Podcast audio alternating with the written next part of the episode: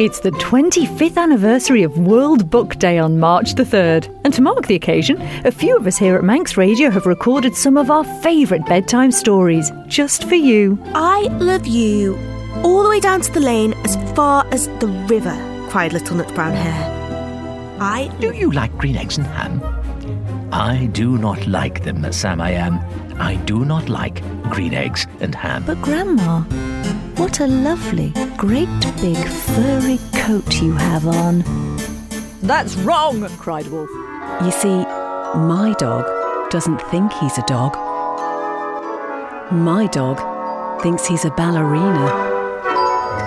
The Manx Radio World Book Day Bedtime Stories, available from the 28th of February from our podcast page or your usual podcast provider.